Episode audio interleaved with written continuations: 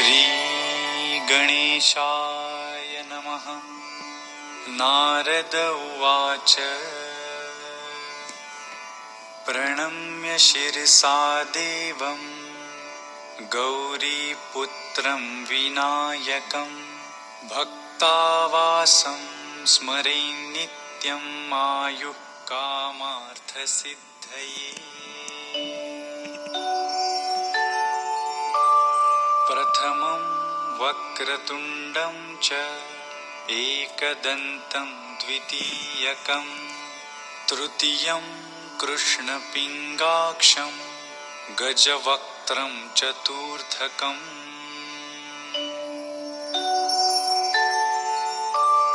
लम्बोदरं पञ्चमञ्च षष्ठं विकटमेव च सप्त उत्तमं विघ्नराजेन्द्रं धूम्रवर्णं तथाष्टमम्। नववं भालचन्द्रं च दशमं तु विनायकम्। एकादशं गणपतिं द्वादशं तु गजाननम्। द्वादशैतानि नामानि त्रिसन्ध्यं यः पठेन्नरः न च विघ्नभयं तस्य सर्वसिद्धिकरं प्रभो।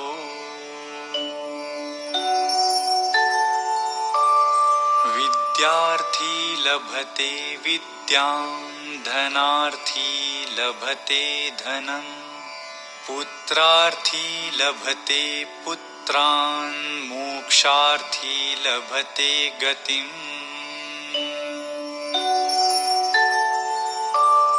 जपेत् गणपतिस्तोत्रम् षड्भैर्मासैः फलं लभे संवत्सरेण सिद्धिं च लभते नात्र संशयः। अष्टभ्यो ब्राह्मणेभ्यश्च लिखित्वा यः समर्पयेत्। तस्य विद्या भवेत् सर्वा गणेशस्य प्रसादतः। इति श्रीनारदपुराणे सङ्कष्टनाशनम् नाम श्रीगणेशस्तोत्रं सम्पूर्णम्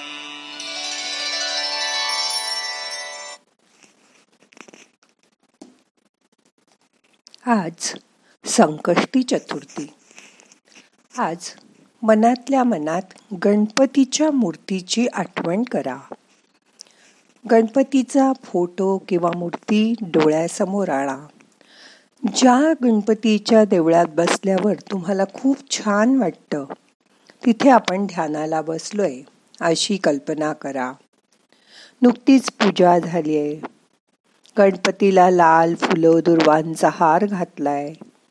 उदबत्तीचा वास आपल्याला येतोय. घंटेचा नाद कानावर पडतोय. ती गणपतीची मूर्ती डोळ्यात साठवून घ्या. आता डोळे बंद करा. ईश्वर हा आपल्या आयुष्यात काय करतो? देव मानणारे अस्तिक तो मानतात. कल्पनेनी देव मानणारे. असं म्हणतात मी तिला बहीण मानतो. म्हणजे ती मला बहिणीसारखी आहे. तुम्ही पण देवाचा अनुभव करू शकता. नुसतं मी देवाला मानतो असं म्हणण्यापेक्षा तुमच्या मनात असेल तर देवळात गेल्यावर आपण देव माझ्याजवळ ये. देवा तू मला तुझ्याजवळ घे असं का नाही म्हणत?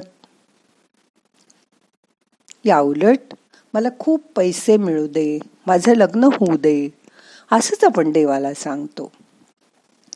देवाशी संवाद करताना तो आपल्या जवळ आहे. आपण त्याच्याजवळ आहोत. हा अनुभव करा. पैसे तर संन्याशाला पण हवेच असतात. कारण पैशाबरोबर पुण्यही हवं. पैसा हवा पुण्य कशाला हवं? पण पुण्य कशाला म्हणायचं? ते बघूया. पुण्याचा संबंध ईश्वराशी आहे. म्हणून ईश्वराला समजून घ्या. आपण ज्याला देव मानतो तो तसा नाही. तो कसा आहे? ते तुम्हालाच माहिती आहे कारण तो तुमच्या हृदयातच आहे. तोच जगात सगळीकडे भरलाय. पण आपण त्याला विसरतो. गणितात जसं हातचा विसरला तर गणित चुकतं की नाही? तसंच आपल्या हृदयातील देवाचा हातचा धरायला आयुष्यात विसरू नका. काही संकट आलं अडचण आली की इकडे तिकडे जाऊ नका. उलट शांत बसून विचार करा की तुमच्या लक्षात येईल की आपण काय चूक केली आहे ते तुमच्या लक्षात आलं की झालं. ती चूक चूक अदृश्य आहे. ती बघायचा प्रयत्न करा. ती तुम्हाला कळली की ती निस्तरणं सोपं जाईल. ह्याला त्याला विचारून काय होणार? लोकांचे सल्ले घेऊन काय होणार? त्यापेक्षा शांत बसून हृदयातील देवाचं स्मरण करा. कर्मकांडात अडकू नका.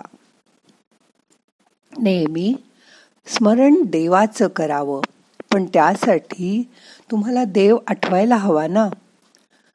देव तर सततच असतो तो तर तुमच्या आतच आहे. मग शांत बसून त्याला बघायचा प्रयत्न करा. जितकं तुमचं मन शांत होईल तितका देव तुम्हाला चटकन जाणवेल.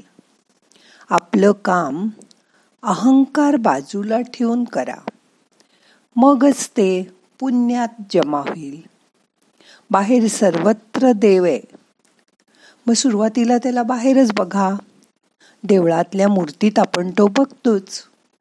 जे दिव्य आहे तेच देवाच्या रूपाने आपल्याला दिसतं. संत म्हणतात देव सर्वत्र बघा बी पासून जसा मोठा वृक्ष होतो तसंच देवाचा विस्तार होऊन तो सगळ्या देवळात जाऊन बसला आहे. तो आपल्याला रोज दिसतो सगळ्या ठिकाणी.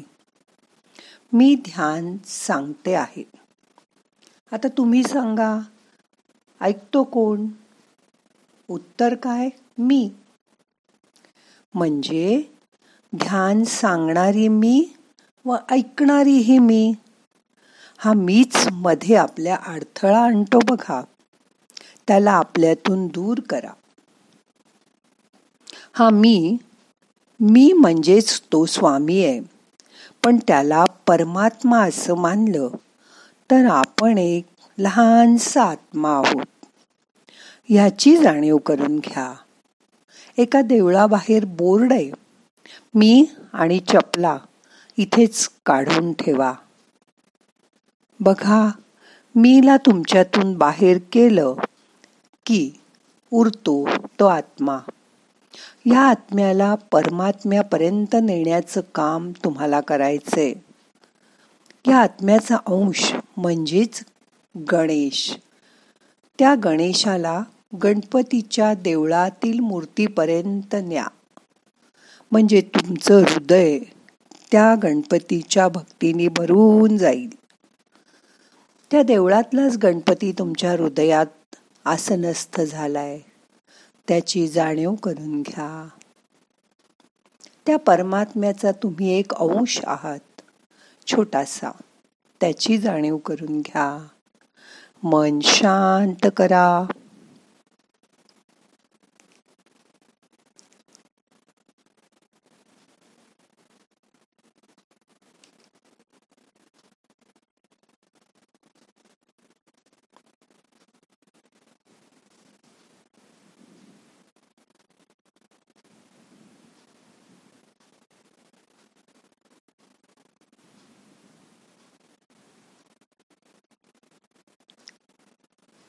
त्या गणेशाकडे चांगली बुद्धी मागा. म्हणजे तुमच्या हातून कुठलंही पापकर्म होणारच नाही. आणि जे काम कराल ते पुण्याचं होईल. आता आजचं ध्यान आपल्याला संपवायचंय. सावकाश डोळे उघडा. प्रार्थना म्हणूया. मनाला जाग करा. नाहम करता हरि करता हरि करता ही केवलम. ओम शांती शांती शांती।